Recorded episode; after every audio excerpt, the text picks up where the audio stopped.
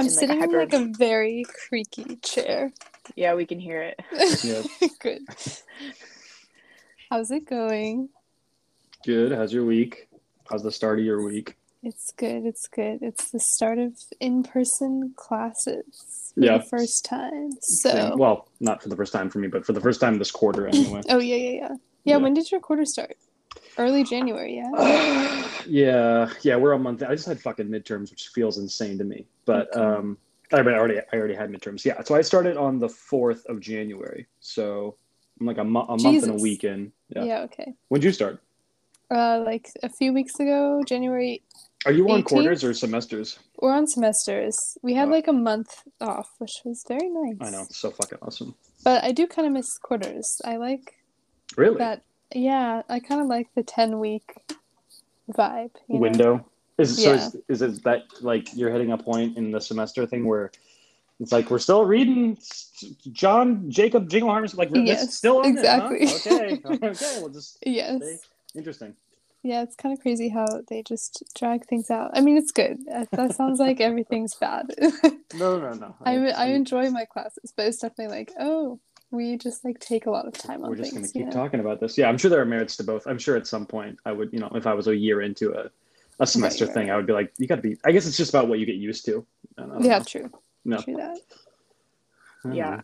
I can't even imagine being on the semester system. Like, I'm done in March, and the idea of like me staying until June is just like horrible. no I don't Yeah. want to do that. I guess it would depend on the class because there are some classes that it's like, yeah, give me 10 weeks and then in and out, like nice little, you know, aperitif of the class, like sure. And then there are some classes where it's like, by the time we're having midterms, I'm like, I, I feel like we just started. Like, I feel like we're only scratching any kind of surface. And those classes I wish would, were longer, but uh, I, I don't know. I, I guess you would hope that teachers were kind of intentionally thinking about the curriculum in terms of how long a student's actually going to be studying it. And I guess maybe we, we would all assume that it goes without saying that that's in fact what they are doing. But sometimes you're in a class and it's like, how did you, did you just like point at a stack of books and go like, well, we'll just, we'll read some of that and, you know, it'll, it'll be good. And I'll, I'll make up a, I'll make up some assignments and, you know, it'll be fine. We'll figure it out. Yeah. Who's to say? Yeah, sometimes I feel like it goes by too fast. I'm like already doing working on fi- like our finals and like we just had midterms last week. And like I feel like I haven't had a time to breathe Yeah, at all. absolutely. It's just kind of like counting like they were like we're, we're like over halfway done and I'm like wait what? what I don't remember what we started on. Like I don't remember like it's Yeah, just been way too so freaking fast. Yeah. It's also crazy that like on quarters, like thinking back, I'm like, I can't believe I did finals three times a year. You know? Hmm, yeah, that's true. Actually, when you when you put it that way, yeah, Yeah. that's rough. I'm like, oh, yeah, yeah. It's finals are kind of like fake for me now, so it's fine either way. What, what do but you mean fake? I feel like I didn't have, I don't have finals. What do you what do you what do you mean? How do how do they assess you? They don't. It's an MFA. Oh, like you just mean like they they just like the stakes are different because it's like you don't have to take like uh like some core class that has nothing to do with your major kind of thing. yeah, and also like we just like we present work to each other, but it's a very like everything you're doing is just sort of like building towards your thesis, so they're not really focusing much on like Retention or whatever. do this. Yeah, exactly. yeah, yeah, I guess they're I feel also that. very they're very like artsy and like you know I should hope so. yeah. Yeah. they're just like a little more like lax and i think like coming from a point of like they really try to do things not in a traditional mfa program way which are often very like rigid and like yeah just very difficult and so i think they kind of like do the polar opposite and Mm. sometimes i'm like i feel we could have some structure but for the most part it, it works out you know So do you feel like in, in some ways you're you're living kind of within a, a clichéified uh like version like like is it does yeah. Okay okay interesting. Yes it's it's like it's been good but it for sure is like kind of funny sometimes like everyone's very into like say a word about how you feel in this space today and i'm like i don't care. Yeah, that's that's. I mean, I'm studying psychology, and that sounds like something we're doing in my program. Right. And even for me, sometimes I'm like, let's just like let's just get into it. I don't want. yeah. Yeah. I feel like I really have to like turn my my brain in, onto like a very certain mode to be like cool with that, you know? Yeah, I think um, there's a there's a I don't know. I think something that's a part of master pro, masters programs that isn't a part of, or I don't know, isn't as naturally or as unavoidably a part of undergraduate programs is that in a in a graduate program, from what I understand, both in terms of my own experience and the experience that I, you know, seem to have gathered from my my friends and associates, whatever, is that it's a lot more intimate and right. Yeah. and like some of that's the fact that you're dealing with smaller class sizes the nature of the work that you're doing is kind of more it's it's you know there's all, all there's all the you know you start from a baseline of presumption that's like yes you you already like have drank some of the kool-aid like you're, you're invested so much that you're you're digging Yeah. yourself even further into the whole you know debt wise to, to to to do another two to four years in this place so there's just so much more um like i'm you know i'm two quarters into to my program and it's a two year program and like already it's like I mean, it's all. It feels like the real world, and I don't. I don't mean that in, in a bad way, but it's like the kind of connections that are being formed just in the first, like you know, few months are so tight and so, and it happens so fast. And it's all. I mean, don't get me wrong. It all feels real, but just the rate at which it happened. You're, I mean, part, even part of me being one of the people that you know totally loves my new cohort is like we like fell in love quick. Like this is Right. a little gross. yeah. yeah. Yeah, I totally feel that. Yeah, I'm on a. I got invited to be in a 500 level class, which is like No, master's it's- programs. Yeah, yeah, for sure. and I'm way over my head, but I'm assisting one no, of the you're the cohorts, and it's in the pol the poli sci program department at UW, and yeah, they're really close. Like Yeah, they yeah. like I this is like their first time meeting each other over the last Mm. two years. Like this is like they've been together for a year and a half now, and they this Okay. is like their first time meeting. Like actually in person Um, meeting. Yeah, Okay. and wow. so I'm in one of their first programs um back and yeah they're really close like there's only they started out with 20 at the beginning and now they're like down to eight oh shit. um, Jeez. Yeah, yeah. and Yeah. so they're just like really really close and i'm like whoa you guys know so much about each other and it's just because it's a little i've culty. been in yeah and it's just because like covid time you don't really get to like it's hard to create connections Yeah, absolutely. online sometimes and so it's it's interesting to see actually people connected through the academics because i never really got that culture For sure. Yeah, yeah, because Yeah. I, 'cause I think undergrads, um, I don't know, it's, it's like the, I'm- don't know if it's like everyone's a small fish in a giant pond or everyone's a giant fish in their own little, I'm not sure what the analogy would be, but there's, there's just something about undergrads where it's just like, I don't know, everyone's just like a gun for hire. It's kind of how I felt Yeah. about it. And I'm sure it's even more true. I mean, like Sid, you know, Sydney and I went to SU and that's, you know, it's like, it doesn't really have like a dorm life. There's not like a Greek row, you know, it doesn't, it, it doesn't have that whole mystique, but even at the small liberal arts private college, you know, it's still, it's got a large enough population that as an undergraduate, like you're walking around campus and you're just seeing the throngs of other students. And it's kind of just like, uh, I don't know. It's like, I, I, um, it's easy to get lost in like the, I'm just kind of, everyone's like I am in I'm in my own solipsistic little universe where I'm the main character. And like yeah I have these little friends that like play their roles in like a few episodes of my sitcom life but then they fl- flow out into their own solipsistic universe where they're the main character and, and I everything's so it's like that Tyler Durden Fight Club like single serving friend thing and then grad school is the inverse of that like you meet someone who you think oh, that's just Joe. He's just the janitor. But then next week it's like I'm having dinner with Joe, the janitor, and he's talking about his his divorce, and it's like, holy shit, Joe! Like, and and everything is so. Yeah. That's so accurate. There's it's like yeah. It's almost necessary, I feel, in grad school, you know, because you're in those like Yeah. space just with just a few people. I don't know, it feels more like Do you find does it help the quality of your work too? Because I feel like I'm doing better work, even just academically, intellectually Yeah. speaking, somehow because of because I'm around, you know, instead of a giant mass of people that are all, you know, instead of being in a feeder philosophy class that you know 80% of the kids are there because they just gotta fucking be there and then i'm one of the 20 that's like oh let's you know let's do it now i'm around Yeah, a yeah. everyone that i'm in class with, this small group Yeah. of people, is so, we're all everyone's so mutually interested in all the all each other's shit that I feel like I don't know. There's um there's an inertia or something to it. Yeah, oh, absolutely. Uh, yeah, I feel the same way. I feel like more pressure is the wrong word, but I feel like more, I guess, more motivated to just like, Yeah, yeah, yeah, yeah. yeah, to learn from everyone, you know? Also, it feels more like a conscious choice that I'm here, like paying to learn, right. you know? Whereas an undergrad, it's like, okay, everyone's doing this. I guess I'll so show up. Here I am. Yeah, yeah, yeah, exactly.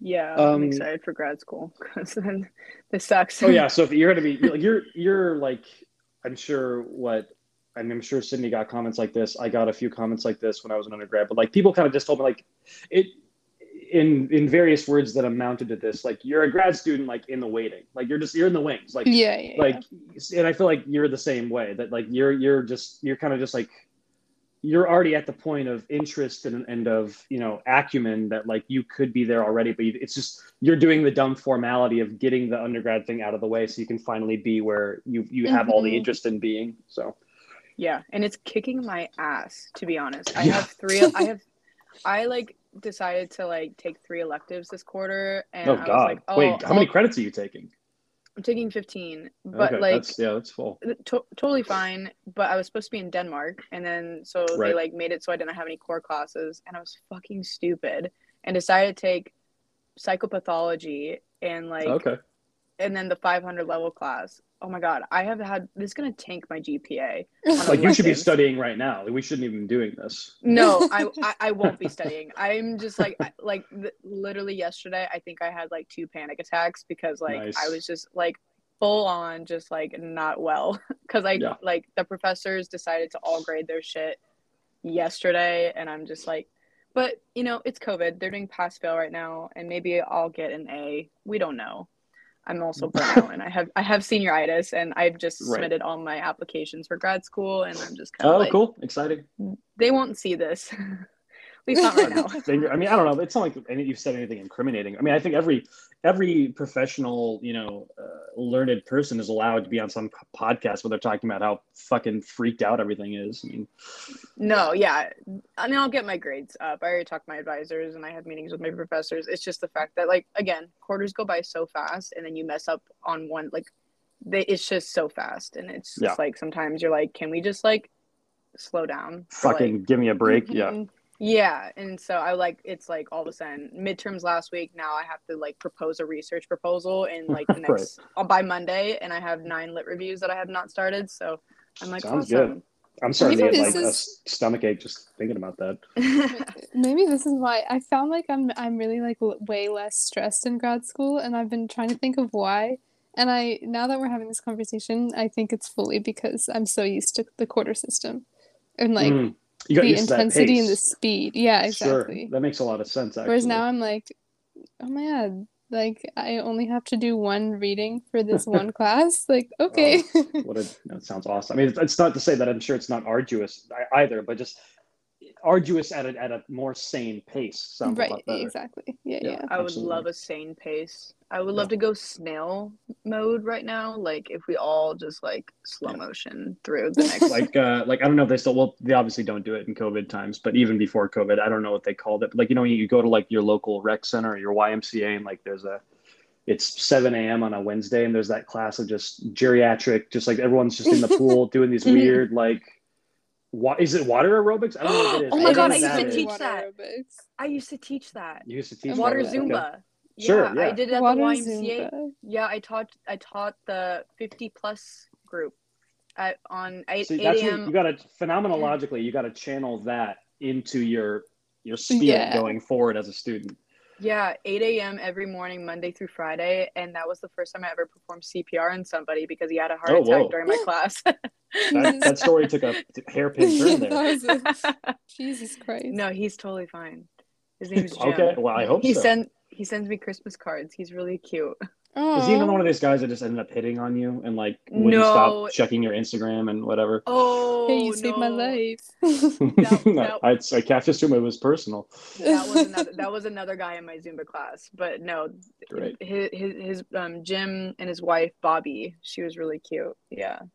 Um, no, no, Sounds good. this this guy who this, my stalker, he was different. Yeah, I should hope Yeah. so. Yeah. Uh, yeah. I didn't perform CPR on him, thankfully. Right. Thank God. Yeah. Okay. Um, no, pretty much is like the resiliency. I think we like we talk about resilient behaviors, but like they're not a personality. And I think like also during COVID and like us being much more, we're like at the beginning of our adulthood. If you think of it, like we're we would be considered adults. We are considered adults, but Yes. um in terms of like if you look at like the timeline of the human like life lifespan we're very like i feel like minuscule comparative to like the ages of 70 Resi- like you're coming from a psycho like a philo- philosophical and psychological background Mm. um and so we all come from different aspects of how we identify coping and resilient behaviors um either in that between a personality trait which i believe is not a personality trait but i would in terms of cognitive that would be something that's different um but i'm coming from a cultural perspective where i i think resilient it would be more of like the category of let's Category. say ptsd um, which is like an environmental influence that becomes a cognitive disorder um, and so you become resilient to that if that makes sense um, I think so. I think I understand what you're saying. yeah and so like or like culturally like um interest intrinsic or extra extrinsic like um how you value yourself in terms of Oh, like social- motivators and stuff. yeah yeah and Sure. like, yeah. Yeah. so that was something that we were kind of interested in talking about um Yeah. and kind of just over overall so yeah what are your thoughts on that in terms of yeah uh, no, it's, it's a it's a good topic. Um, here's one thing that I want to talk about right away because I uh, is it resilience or resiliency? Because I've googled it. resilient Because resiliency I've googled it and it sounds different. like it's a it's like you can pick either or, but I always get paranoid. no actually that's a very good example because uh, it's i personally well academically in the sociology view so sociological view resiliency and resilient are very very very different and we do not use the why there's no Okay. that would be something that i would feel Someone would throw a tomato at you or something if you. exactly yeah Okay. so it's it's more resilient um comparative to resiliency um because resiliency would mean that the person is that's part of their personality trait um which we i my academics would disagree um, Oh, you're saying okay. You're saying that talking talking about resilience, like the uh, the the abstract like attribute makes it seem more like more inherent than than you'd like to. Yes. Yeah. Yeah. Okay. Yeah, because it's it's like the idea of saying, "Oh, that person is resilient," like very resiliency. Right, Like, it like has, they have more of that, which would be not. They would be just more they're resilient in certain situations um, that are Sure. caused by environmental influences, and that would be how they would strategize coping behaviors. Right. Okay. Yeah.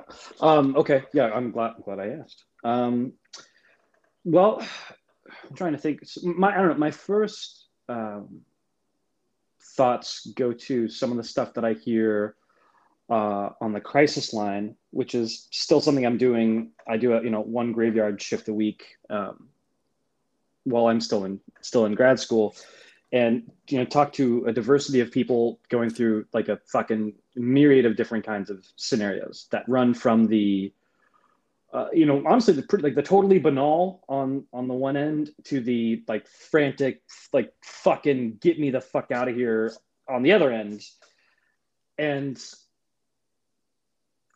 my first like you know non-academic um, con- consideration in this question would be that um, the people that I think you know manage the most resilient moments or like like maintain an a a feature of of resilience in a certain call. Like when they call you know they might call up and it's it's someone who's like hey um you know it's like you know it's like two o'clock in the morning three o'clock in the morning. Hey um, my stepbrother just showed up outside our door. Um, we haven't seen him in three months. He's paranoid schizophrenic. Um, we don't know what he's talking about. He's got some blood on him. He's seems really angry and agitated. We're we're you know we're just afraid. We don't do it. so like you're you're placed into a situation and you're like like me and my brain i'm like okay this sounds this sounds tense. But the second that anybody can find the ability or the reason to laugh at anything is like a fucking game changer. Like whether Mhm. I do something even unintentionally, like I might just, I, you know, I might just say, just because I'm being honest, like, holy shit, that sounds fucking crazy. And they're like, yeah, I don't, you know, like this any any moment that someone could could just say something that just gives somebody the, the ability to, you know, like I don't know what it is in a human being that and at any given moment when you're in a tense situ- situation, right? Because like obviously, plenty of people um, encounter crazy situations. Crazy here, just meaning I don't know, you know, just something something that overwhelms your typical interacting with the world. And I have plenty of times in a given week or a given day where something overwhelms me, and I don't I don't always have the ability to laugh right away. So like I don't know what it takes um, in any one situation for someone to suddenly have the ability to be like they just I don't know like your your perspective shifts. Maybe you know some weird Kafka esque or Camusian kind of spirit comes over you and you just I don't know like my my my interpretation of these moments when, when I'm talking to somebody that's having a real crisis of a moment is that for one second they have this weird cosmic glimpse on like what it means to be human. And they're just like this is fucking bizarre. Like this is just so like there, there's nothing in me that that thought that I'd be waking up on a Tuesday morning and that you know 12 hours later there'd be some guy drenched in feces and blood like on my doorstep like trying to like so I think humor is is a is a is a massively understated um well maybe it's not maybe maybe it's getting more attention and traction I think I mean, I think talking about like generational shit is so like uh, overdone these days. But for the sake of mentioning it, I do think the millennials are a little better at like. I don't think we should dip into the crazy Gen Z like nihilistic like everything is just bullshit. Like who cares? Like nothing matters. But I think if you can take just like a little dropper of that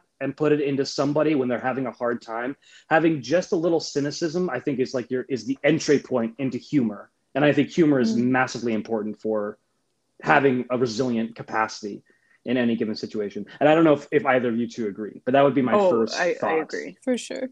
Yeah, I definitely agree. And I think it's like the idea of like dark humor, like how you cope with something is by making it a joke. That's like there's no other way to like like function with that, like in terms of processing it.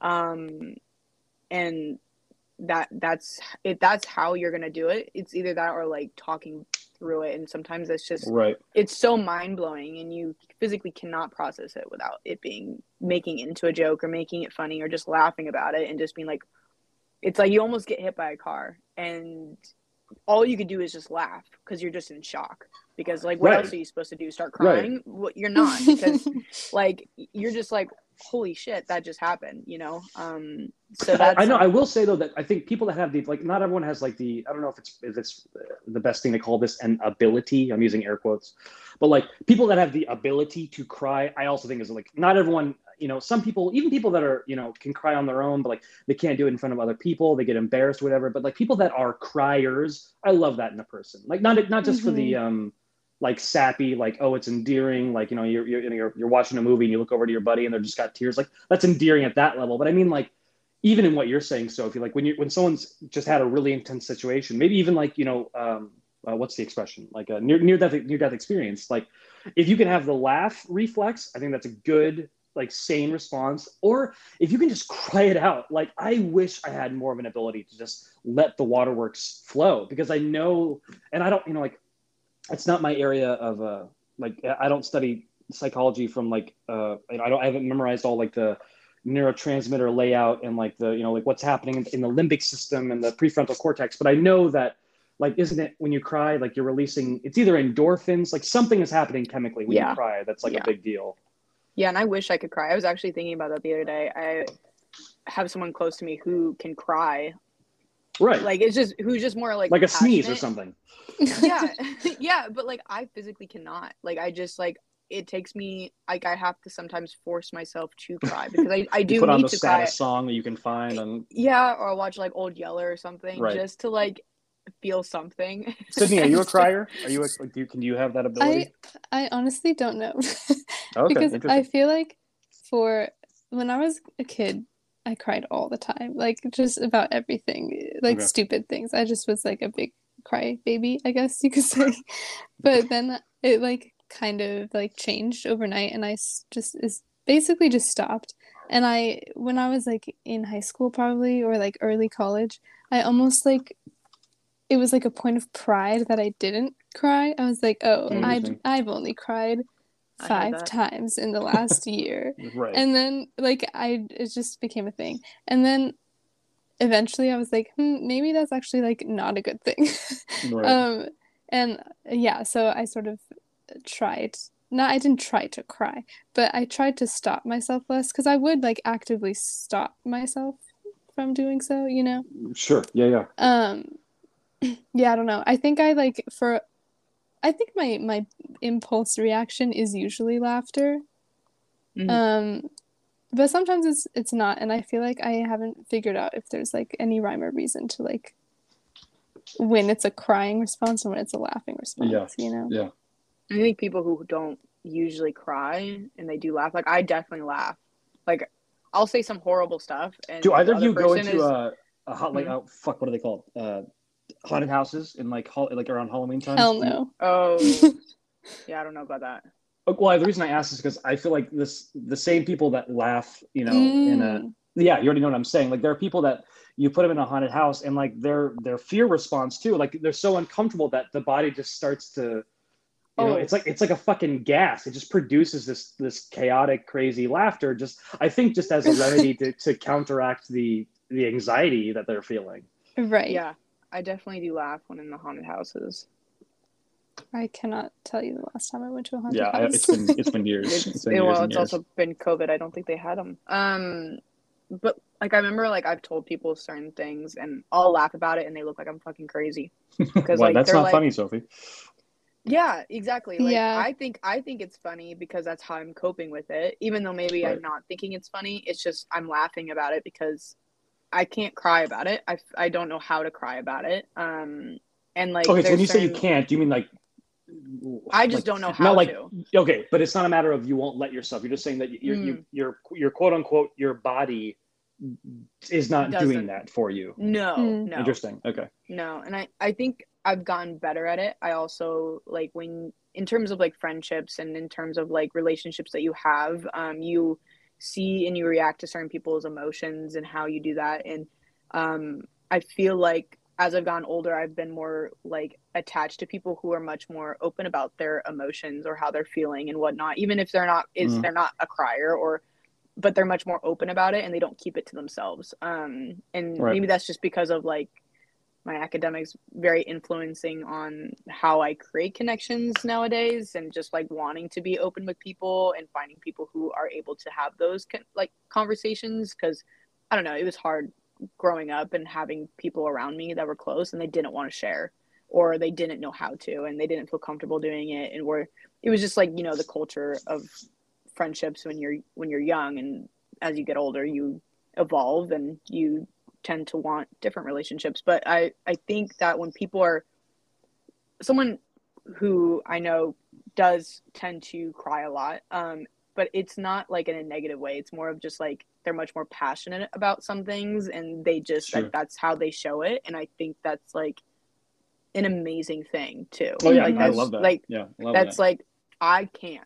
And I think the fact that they can and they you can visually see their emotions is like amazing. yeah, like someone that can go to an art museum and stare at a piece of you know at a painting and cry. Like it's like that's a superpower to me. Oh, that's Like- cinematic. Mm. Yeah. like I can do it. I can do it with some things. Like there are films that make me cry. Um, you know, there, there's music that makes me cry, but I, but like there are things that I. It's, it's a weird thing to say, right? But there are things that I wish would make me cry because like because Yeah. I because I because I Mhm, think they yeah. merit that response, but I just can't. Like I don't know if it's you know weird you know like subliminal toxic male encoding. Like I can't figure it out what it is in my own case, but I, I know that there are times where it's like I, am basically thinking to myself like this deserves a cry, and then I'm just sitting there like well. But I know that I look like Mr. Bean, like to the exterior. Like there's nothing happening, but like I, I know that it it deserves a cry. I was just gonna say, like, is there a relation to like your ability for either of you? I don't know, or in general, psychologically, between like an ability to express like tears versus like happiness, like like sadness versus happiness. Do you know what I mean? Oh. Like No. Wait, wait, enthusiasm. Okay, Like sorry, tears of joy versus that tears of well sadness. like i feel like something i've noticed about myself lately is that i'm really bad at like expressing when i am like excited about something Oh, okay. Mm. I think I get more about what you're saying. Do you know? I don't know. I don't exactly know what I'm asking, but No, like, Like people with I a guess, psych like- background are like, oh, Well, no, it's just I, at first I didn't understand the question, and now I, I don't know if I understand it fully yet. But I don't what you just said, what you just said, helped me frame it a little differently. Do you do you have more? Do you have more to to, Um, to uncover? I guess just like, do you think it's like the people who who are like less inclined to like cry when they're sad? Are they the same people that are Oh, also you- less what- is there like a is there a Venn diagram where like the middle is the same person in both? Like Right, right, right. that's an interesting question. Like, is it just like Hmm. emotions, or is it? Well, Tyr, I'm going to ask a question as a response to this that maybe will help us get to that answer. So, do both of you have the thing where I'm asking this because I have I have this thing. So, like, if I'm doing whatever, I'm, I'm driving to work, I'm doing the dishes, I'm on the toilet, like, whatever. I'll have like uh, kind of like like a wind. Suddenly, something will come like this very like very. Uh, usually, it's very. Well, I mean, it's always a positive thought, and it's usually nine times out of ten about a person. Like I'll think like, man, like I just I love my friend Chris, and I and I think some really nice thought, and then I'll, my next immediate thought is like I should text him whatever. And after that happening for that's happened now for years and years, a decade or so, like who knows how long. That's been a thing that's happened to me. And what I've now realized over the last you know five or so years, like is that I used to tell myself, um, yeah, like you should send a text today.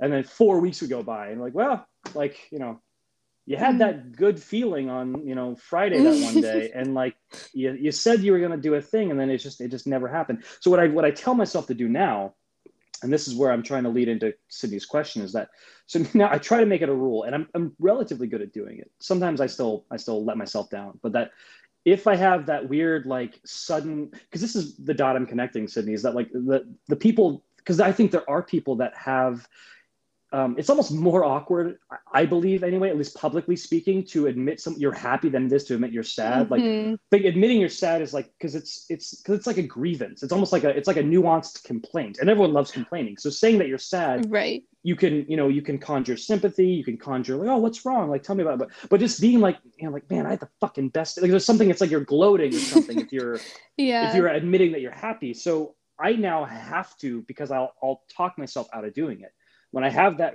rush of of you know reverence for somebody or gratitude or joy i have to jump on it like at that fucking second or else or else i'll either the the emotion itself will fade or i'll like if I give myself an hour, I'll be like, let's fucking wait. You're just gonna like send someone an email just saying how much you love them. Like, what do you? Because the thing is, because it's not always just like my mom, right? Like sometimes it's someone that I know like tangentially well, but I'll just out of nowhere I'll get this kind of like this blast of like, what a great human being, and I feel like uh, if I let it sit there for a longer than than than just that moment, I'll convince myself that there's some sort of awkwardness about um, telling that person, right? Um, Mhm. and I don't know. yeah, I it's guess like only- sending compliments. It's uh, like yeah, and I, I guess I just I, I wonder if this the common thread between that and the crying thing is that for me the word at least in my gut thing right now there's probably a better word but my gut thing right now is that it has something to do with awkwardness or embarrassment I think that's what it Mhm. is for me Mhm. Yeah. I'm I'm laughing because I do the exact same thing. oh, yeah Um, I literally was thinking like earlier today about someone like random. I was like, oh, I should like email this person. right It was like a professor I had, and then I was like, no, he would think it's weird. Um, right And there's no real like rhyme or I'm reason sure they wouldn't to care why. for me to send them a thing or whatever Right, Oh exactly. God, I Yeah. do like if they do think it's weird, they can ignore it. You know what I mean? but Right. and the the likelihood that they do is probably low. But True. yeah, in True. general, I have been thinking.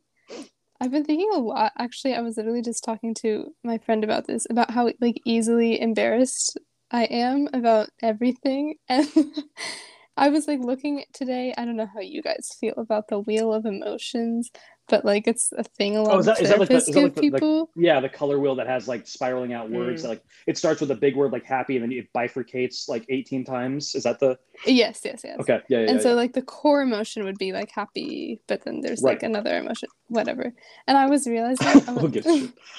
I was realizing that like all of my like feelings of were rooted in the like big emotion of fear. Um Mm. And I I don't I'm like I don't know why that is, but I think like yeah, embarrassment in, on one of those wheels was rooted in fear. And so I think like for me maybe the lack of expressing both happiness and like sadness is sort of maybe a fear, but I don't know of what. Is that like the fear of like the reaction? Is that like what you're like you're you're you have like an anxiety of how they react to that emotion that you're expressing? um probably oh, okay.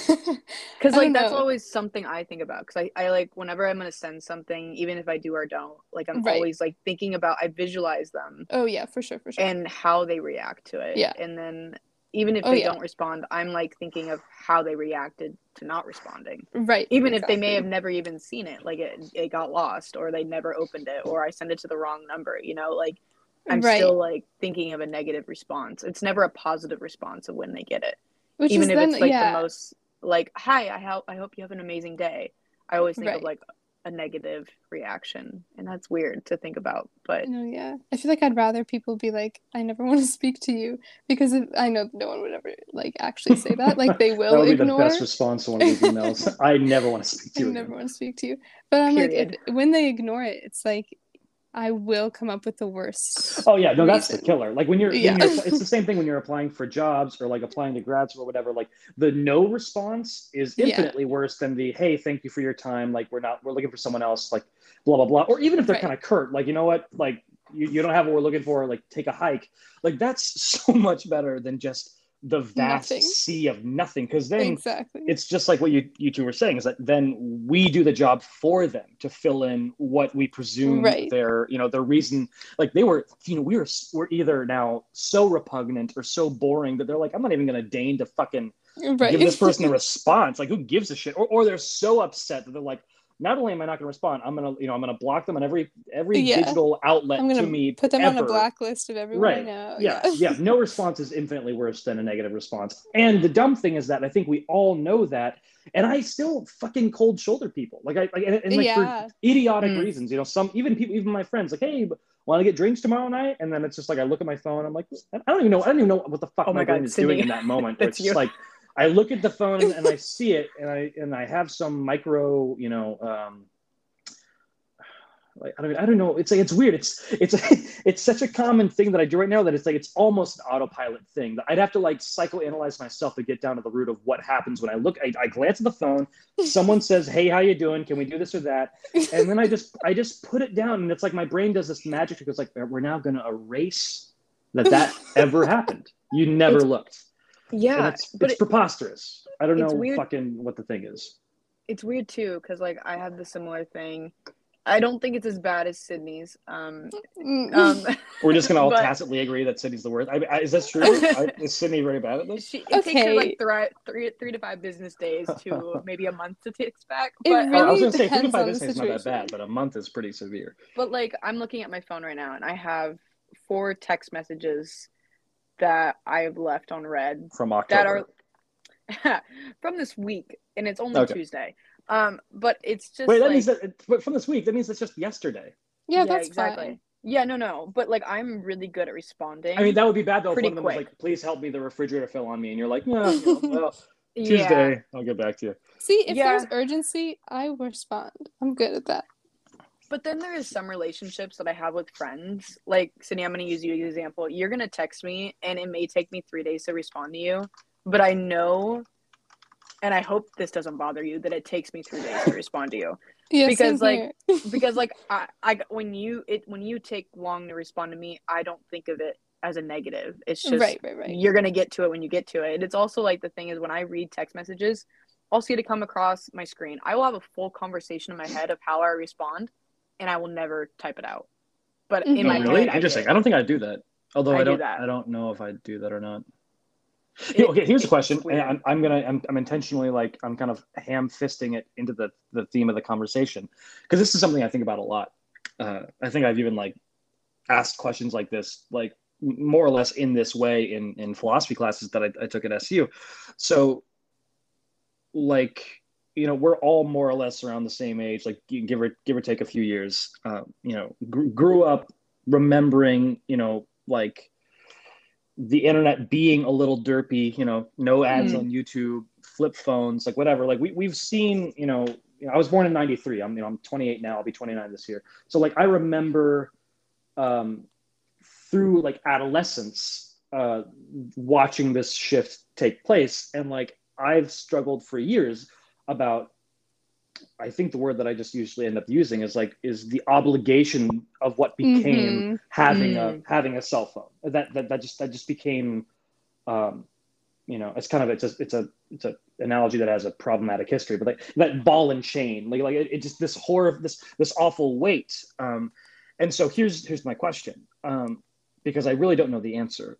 In terms of resilience, um current, you know, relationships that we have to our technology, you know, specifically things like, you know, uh, anything where people are contacting us, so DMing and texting, whatever, is the resilience not responding? Is that actually a form of our resilience where we are preserving ourselves um, for energy elsewhere? Is it is it that you know when I look at my phone and I don't I don't text back my mom or my friend or whatever? Is it because at some you know micro conscious level I know okay like I'm trying to sit down to write this paper right now. Um, I'm allotting certain mental energies to this thing right in front of me, and I know that if I if I look at this phone right now and if I genuinely give enough of my attention to genuinely answer that that's going to sidebar me from what I need to do. So is it are we saving ourselves from you know I guess kind of in an ironic or like a paradoxical way or counterintuitive way are we saving ourselves from being a bit a bit apathetic on the phone or are we is the opposite? Is it that like well i guess what would the opposite be? Like would, would we would we have a higher threshold of resilience if we were more attentive like more attentive uh, not attentive if we were more attentive to like our social you know connections through through our text messaging? Like what, what, what do you guys think? Yeah.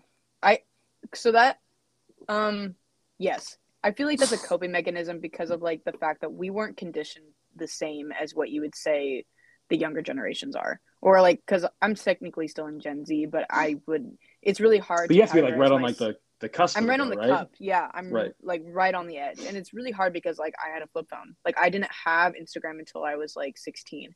So there's like differences in terms of how we cope. And so like I would say that is a very good resilient coping strategy in terms of like you are putting forth your mental health compared to the social obligation that we as a society has assumed that you would respond. But you as a coping mechanism to that environment have decided not to. We also have to understand like in terms of abnormal i don't you are very well aware of the dsm-5 Yeah, and what yeah. those and what what is abnormal and what is normal. Where back when we had our flip phones taking photos of what you were eating and taking photos of yourself and doing selfies in constant photos of like just yourself and not your surroundings would be probably considered narcissistic. Whereas today because that is so normalized it is no longer narcissistic. That's not a we wouldn't say that someone taking pictures of their phone and posting it online and like creating these things about themselves like it is one- like our instagram pages are about ourselves. Like if you go on to one of our instagram or facebooks it is usually the individual memoir of yourself. And so you create this like what we would call probably back in the 90s that would be narcissistic.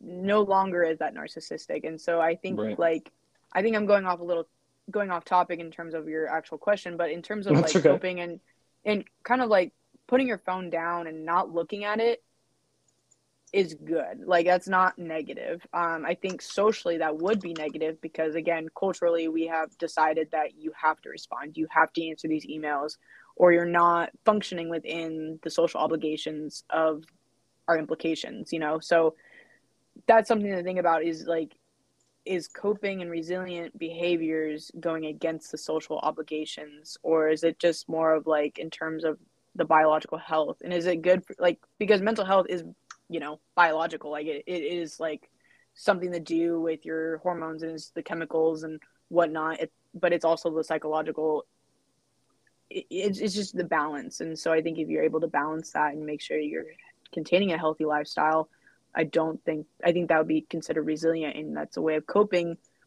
Because to be honest we've seen a huge spike in suicidal behaviors and just depression and whatnot because of digital media. You have access it's like thrown like we could get off when we were younger we could get off our phone and we wouldn't know like we, we didn't even know what the weather was. You had to like go turn on the tv and watch it at the 7 a.m and figure out if it was going to rain or snow you know?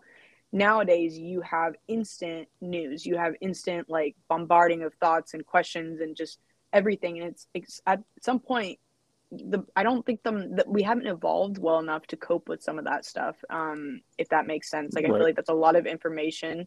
Um globalization has just like spiked in the technological um, tech era.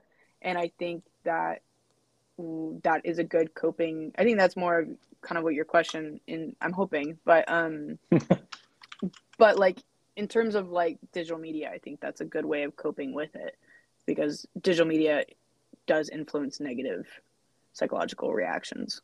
Right. I feel like the way i because i think about this all the time like the word i use a lot in this sort of conversation is access and how i i like don't believe we as like human beings are built to be accessed 24 7 Mm. but Right. devices like require that you know and so i have like a lot of issues with people being like oh my god like if you're a bad texter you're like a bad friend whatever because i'm like i don't know i don't think that we are meant to operate that way where we're constantly um, available but i feel i would frame it more as resistance than resilience and i don't know if yeah i don't know it could be an interesting but i, I think, think, I think you're both on Sophie the and right I like, hmm, resistance. That's a very interesting word. Uh, yeah but it's User. it's it's res because we would- we would consider it resilient comparative to the social up like to the mental health um of digital media influences where you're saying resistance in terms of the social obligation right exactly yeah like why are we obligated to do this we weren't like you weren't our like how is just because it is a social normality why is me taking the time to enjoy like life comparative to what is on the shiny screen you know um You yeah know what we haven't done? Hmm. We haven't defined resilience. oh we do need to define that yes I don't know if we need to. I just think it could be an interesting. Um, That's true. Yeah, we've been we've been working off the the presumption that we all kind of have agreed to No. terms about what it about what it means. Which obviously, you know, in a in a pragmatic sort of way, conversationally, that works. But yeah, it would be interesting to. We Um, might all find that the three of us have slightly different takes on what it what it looks like or what it means. right. I am going off the behavioral standpoint and whereas like an individual or an independent is able to like recover or withstand a certain environmental situation, um, either generational, gender, sexuality, and whatnot, whatever affects them and their psychological abilities of like psychopathology, then that is how um, I see it in terms of cultural influences. But that is also coming from me from a socio- sociological perspective. For sure. Uh, yeah, I, it's a good question. Um, I, I I think it's a hard question for me personally, not because Mhm. I like uh, uh, because this word in particular like gives me pause more than other words would, but um, I guess.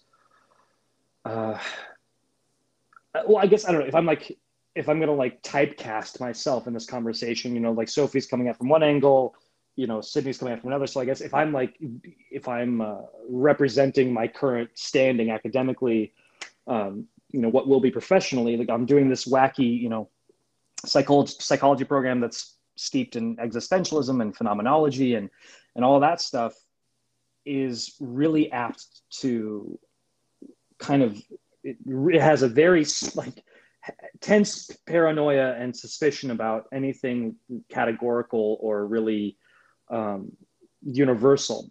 And so i think that I, this is not my answer but I, i'll preface by saying that i think at the end of the day that resilient is always going to look different for each person that it's going to have different shades and textures and flavors and that you know it's always going to be a different thing for the unique individual. But for the sake of conversation and i'm not an asshole i think that to like to you know to to make it a conversational thing here i don't know i think of it like i have a, i have more of an image in my head at first than like just a, a description. And i think of like you know like a warrior in battle of some kind and like whatever Mhm. the capacity that a person has to like persevere amongst chaos. Because like because i think like uh, recovery is, is is maybe one thing. And that for me i associate that as being like you're out of the shit you've gotten out of the shit storm and now like you like because i think there's i think people have there's there are people that that suck at recovering. Like i definitely feel like i've realized that that's Like that's not just a given. You can be bad at recovering. You can be bad at laying in bed. Like Trinity, my like my wife, like uh like when she has a day off, like she, you can just see her like she searches for something to, to do. You can even see when she's laying down. Like whereas for mm. me, like I will soak up a, a you know a day off like a fucking sponge. And I'm not saying I'm better than her, but just like just the fact that that we we come at you know a sudden freeing of time from for from very very different angles yeah, so yeah, yeah. resilience is not recovery and it's also not adaptability because it's not it's not mm. merely being able yeah. to conform into the shape although i do think it's more related to for me it's more it's more related to adaptability than it might be to recovery but it's something like a it's an amalgamation of the two but it's a very active force which i guess is why mm. i go mm. to the whole battle thing i think of someone you know like that scene from 300 where they're all they're stabbing the people with the spears and they're they're moving forward and they're and it's this very dynamic thing where you're fending off something. So there's a protectiveness to resilience but there's also a directedness to it. Because it's not it's not like you're standing still and you're hitting the tennis balls away from you with your little racket. It's not like it's not like you're just putting up a shield and the world is throwing shit at you. It's a part of that, but it's also the fact that you're engaged in something such that you're also moving forward, but with this with this kind of wonky, like adaptive, protective kind of shell that's very I don't know. There's something very um. It's a missing word that I like. That's like um. It's, it's I guess this is what it is. There's something very purposive to resilience for mm. me. It, it it has a function that's meaningful for the individual. Um, so that, I don't know. That those would be things that immediately come to mind when I think of yeah. it. Yeah, that makes sense. Question for you, Logan. Or maybe okay. not a question, more of like a thought. Okay. Um, okay. In terms of like like re- like resilient and like being able to, you talk about kind of maybe not the sibling, but maybe more the cousin to kind of associating and kind of conforming as a resilient behavior to like something that's reactive, right? Um, and again, the warrior kind of building upon and kind of putting on that armor to protect themselves. Um, mm. But how would the question is like, how do we like like standardize that? Like, let's say I'm going to use an example of foster care. A child who has gone through um, certain degrees of environmental impacts just based on their environment, um, parent parental familial economic there's so many different like hurdles they've had to overcome and you would call that resilient um, but then we had this standardized in just contemporary modern present day social like socialized influences that we have like we have it in standardized testing we have it in just all aspects of our like dynamics as human beings in a populated culture we, we have these like these like milestones that we have to meet at certain levels of our like time frame. And so when we being resilient do we need to meet those like would you say that like meeting those would be would that determine if we're resilient depending on like what we have we what the individual would have to go through if that makes sense I like, well I, uh, I think are you is, asking if if if we could if we were and if we could track what resilient looked like would we have a kind of bar for some set of criteria that we would want an adolescent to meet that would sort of say to us, okay, that despite... that person is resilient. Yeah, right. Like if they meet that because they've hurdled all these. Now, are you asking outcomes. if we should have a standard for that, or if it's possible to have a standard for that, or something? No, else? I'm not. I don't even think it should be possible because I also think that like individuals should be able to develop on their own, and we should not have a certain time frame for every single individual on this planet because I think cognitively everybody develops at way different stages and we're not all on the same track. Um, sure. But like in terms of how social, like how we define that now socially, do you think presently, right now, would we define that based on the milestones that they receive? Like, if that makes sense. I think, well, I think so. What kind of milestones? What kind of milestones do you have in mind, though? Like, let's say graduating high school as a milestone. As a milestone um, of, of, of being resilient? Yes, because if a child had to go through foster care and they had like multiple deaths that related or they've had to overcome certain right. aspects of post-traumatic disorders and whatnot whereas the child in the same class did not they had you know the two parents the dog and the picket white fence their entire life was golden white, white and they had White picket fence. Sorry, picket white. I mean, whatever. white Same fence, thing. Who cares? The golden retriever, they had it all, and they Right. were able to graduate. Well, I don't know. See, my, my, my, my gut response to this, and I don't I don't usually find myself liking this little image. I think it's, I think well, only because I think it it, it oversimplifies something. But I mean, that's that's that's what Yeah. like I'm it's over, not a- I'm it's not a oversimplifying meme. Yeah. no no no not Yeah. you. I, what it makes Oh. me think of is is um no not you. I like what you're saying. uh, uh, no, uh, it's that you you both have probably seen it. I don't I don't remember the last time I saw it. I think why why I don't The dog? because yeah. Do you know what I'm gonna say? The thing with like it's like two wolves and like one has a bunch of spears in it and one has just like one and the punchline is Mm. basically that like pain is like like like well actually I'll, I'll make it okay I'll, I'll make it more sophisticated we just i just read viktor frankl's um, uh, man's search for meaning in a, a class last quarter and he has something in that book where he he, he makes the analogy that that uh, suffering or maybe it's pain but suffering is like a gas and that meaning that it fills completely any any volume like any container it's put in that it doesn't matter if it's massive or it's small it it will fill it absolutely. And i think that this and i don't know i tend to shy away from from relativism only because it, it just seems to be it seems to be such a quick uh, race to the bottom kind of argument because now you just have everyone arguing for how they're you know the most burdened and the most broken. And the problem to me seems to be that everyone has a right to say that but I, anyways i digress. But in this case um, I, I like your question but i and yet my initial thoughts is it, it seems hard to know like if, if we're going to say that um, you know, that graduating high school is a kind of signpost for for a, for a form of resilience for a person having a threshold of resilience it, it becomes hard to, to understand kind of what that means because if one kid graduates high school but like you just said if in this in in the last three years of his high schooling you know he has a sibling die dad gets leukemia and then like something else horrifying. And then they graduate from high school. And then like you said then there's another kid who's got you know i guess in a kind of uh, monolithically cliche sense like it's got everything you know the world's been handed to them. Nothing they've never been struck in, stricken by sickness or grief or trauma uh, and that they also graduate. I mean now here we are using the same bar of of you know conceptualizing what resilience looks like. And yet then you like the second you just pull up that first layer into both these kids lives you're like whoa like one of you fuckers like you know hit this bar with a metric ton of shit hanging off of your back.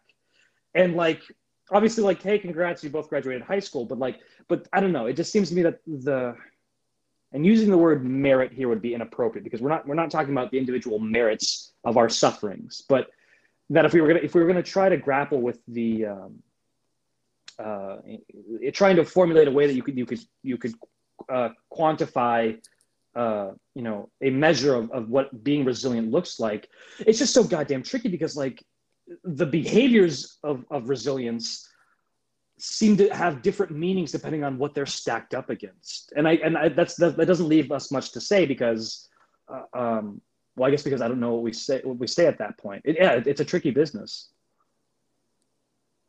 Yeah. All right, I I'm- just was gonna say, I feel like the, re- the reason I asked to define, aside from me being the English major in the conversation, um, is because I personally have like a, a knee jerk, I don't know if that's the right phrase to use, but like a negative reaction to the word resilient because Why of that? how, I think because of how people use it in in relation to like the kind of person like in relation to as someone Mhm. that is resilient sure Right. like if we Sure, wanted sure. to say like okay this person has been through things they're it's like resilient the word proud for me like people people, that, people Exactly. that yeah, Yeah. I, I, I get that i get that yeah i feel like um yeah i don't know i think people like used to use it for me a lot when i was younger and i really didn't like it because i was like first of all i felt i felt like i was like okay i'm not worthy of this word first of all um Mm. which is just i don't know young young sydney can deal young with that imposter But- But you didn't ask for it either. Like that was not Right, something that you the thing. wanted to title yourself as. exactly And you i didn't think get a that's the. I think like I I remember I was like with some friends a few a few years ago and one of them like was going through a lot and she like left the wherever we were and she was like clearly not okay and someone was like oh my god like I'm worried about her should we check on her and my friend was like it's okay she's really strong and I think that Hmm. that is sort of like used in the same way. The word strong is used um, almost Yeah. synonymous with resilient a lot in a way Yeah, that's very sure. like, oh, like she's fine. Like, you know what I mean? right. I don't know. They can It take just care of themselves. But that's Exactly. It That's, feels really that's going back to the personality trait, which is which I would Right, define as exactly. not. I don't think that it's resiliency. That's when that's when it's resiliency, not resilient. Right, And I but think what I'm like people saying. mess that up a lot, and it's like Yeah. trying to separate those two because it's resilient in the actual situation, comparative to the resiliency is in terms of the like creating it as a personality trait, which it Yeah. wasn't for you. You didn't identify that as something that you did. You but you were resilient. Let's say in the situation that you, that the environment Right. put you in that particular and you were able to learn coping mechanisms to deal with that but that wouldn't be titled as resiliency but they did Yeah. they, the people around you did end up calling you that I mean, that's the thing. That's why I bring it up because I think most people, when they are talking about resilience, are talking about resiliency. You know what I mean? Mhm. And like Yeah. that is how they're defining it. And so, you know, if, even if they have the correct quote unquote definition of resiliency, like they can still use it against people in a really harmful way. And I think, you know, I don't know. I think that's why I have that reaction to the word, is because it's like, But is the harm here that, that that you're concerned about the harm that would essentially kind of like write somebody off as being like, well, they don't, you don't have to take care of so and so because like they're resilient, like they'll, they'll take care of themselves. Is the way to kind of like brush someone under the rug, or what? What harm I think it's actually the about? I think it's the opposite, which I haven't spoken about yet, but the like almost voyeuristic sense that a lot of people talk like, oh, this person's so strong, like they've been through so much. Um, Oh, interesting. in a way that Look at like a pseudo feels kind of really like object kind of thing. or- yeah exactly it's like a tr- Hmm. like a trauma porn thing you know and like you like you see Oh, it in like Interesting. They've been through so much. You have no idea. Like, like, like, like. exactly Yeah, that is kind of a thing. and like Yeah. uh you know the, the the like quickest example i can think of is like the way that like people applying to college are encouraged to write about like their Mm. traumas you know struggles because like that's what yes looks good you know and so well, it you probably know that from acting too, right? Isn't that is that that's isn't that like a whole thing when you study acting? Is like everyone just wants you to go like straight to the bottom of the barrel and just like reach for your deepest, right most exactly brutally harmful memories and Yeah. know, yeah.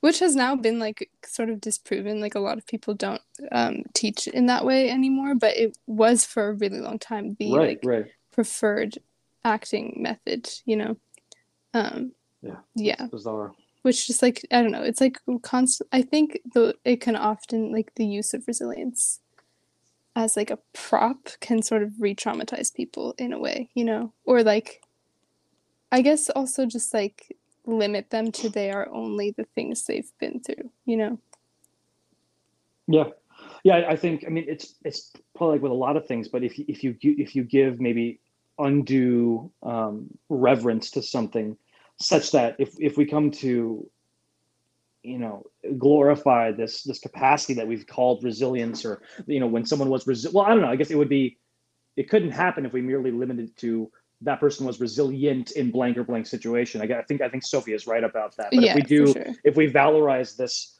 this abstract thing called resilience then yeah I, I think i think i would be swayed by by what you have to say here that that we would be if not re-traumatizing somebody we're, we're sort of like in a way what we're doing perhaps is like um, we're we're glorifying the narrative that their trauma might be locked in and even if we think Mhm. we're doing it like in a positive way because you know we're Right. emphasizing the, the strength that it would take we're still like I'm, I'm it's I'm in a I'm in a trauma class right now. This is actually really um, this is fun for me to think about. Well, fun in like the academic sense, not in the emotional sense. for But like sure. one of the things that's come up a lot in my class as of the last like week or so, we, we've we've honed in because it's it's existential, right? So it's it's hoity-toity and stick your nose up and you know kind of like everything gets very philosophized not not without reason but that it Right. focuses a lot onto the temporal and that one of the Mhm. things that that we've focused on this week is that uh, what happens with someone who is who is encouraged trauma and gets kind of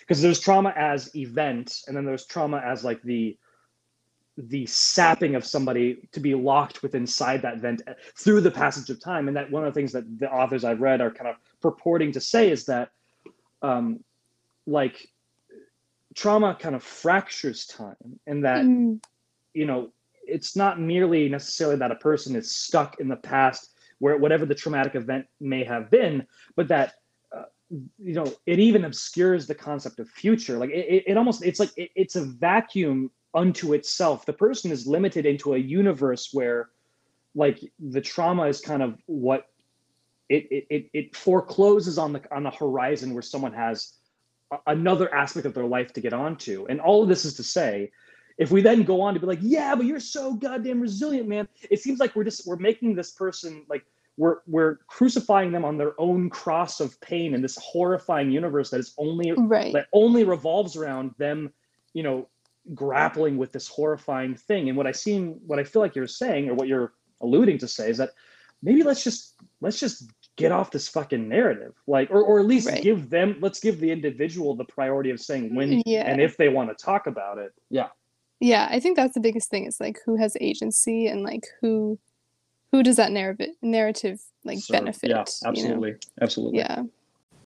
i think i could probably well shit i don't know if i could spell it It's without looking hard. at it The I E N. See, I would get It's that part, but I think I would get paranoid that the first S, or I guess the only S, was actually in a C instead. I would, I, Mm. might, I might have swapped swapped the S and the C. Um, Sophie, are well- you enjoying this? yeah, is this a good outro? I mean, I could we can vamp on this for like another twenty minutes. I can totally hear you. Yeah, well, for Well- the podcast listeners, uh, Sophie's given us a little bit of the silent treatment. She's mad. I think we've offended her. Oh my God, just say bye. and now she's texting us a really angry text. It's a little inappropriate. oh, she said ha ha ha. That's a fake ha ha ha. Well, are you shitting my dick, listeners? Sophie's audio is breaking. When you say the name of the uh, title out loud, it's so harsh. Are you shitting my dick, listeners? um, you know the TikTok that it's from, right? yeah. Oh yeah. Okay, Yeah, okay. I was I was elated at, at her choice of uh, Ah, yes, yes. of of title, and even even more elated when she told me that she's like, yeah, I told my parents, and they were like really not happy with it. Like, great. and that's called resilience. That's. Um, it is. All right, listeners. We hope you have a resilient day wherever you are.